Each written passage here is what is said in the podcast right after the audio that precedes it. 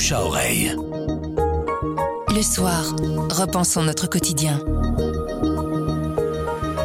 Aujourd'hui, on vous recommande un conte qui parle de la langue française et de l'élection présidentielle chez nos voisins. Ça s'appelle Les mots immigrés. C'est notre journaliste culture Jean-Claude Van Troyen qui vous parle de ce récit, récit dont l'idée de départ est plutôt originale. Je m'appelle Pierre Fagnard et vous écoutez le bouche à oreille du soir. Éric Orsena imagine que euh, lors du dernier débat avant les élections présidentielles françaises, la leader de l'extrême droite commence son discours et puis s'arrête. Pourquoi?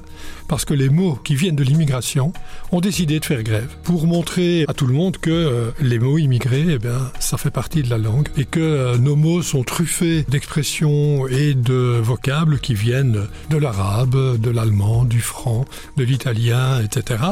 Et donc, euh, par exemple, on ne peut pas dire algorithme parce que ça vient de l'arabe ou chiffre, etc. C'est assez plaisant. C'est fait avec Eric Orsena, l'académicien qu'on connaît, et Bernard Cerchellini, qui est un linguiste qui est euh, capable de démêler le vrai du faux dans toutes ces euh, étymologies. C'est amusant parce que on voit que euh, la pureté de la langue française, c'est comme la pureté de la race ou la pureté de la nation, ben, ça n'existe pas. Et que une langue s'enrichit en fin de compte en utilisant les mots qui viennent d'ailleurs, et c'est comme ça qu'elle se développe. C'est une belle fable pour mettre un peu les points sur les i au moment où certains parlent un peu trop de pureté. Alors ça s'appelle Les mots immigrés, Eric Orsena et Bernard et c'est chez Stock.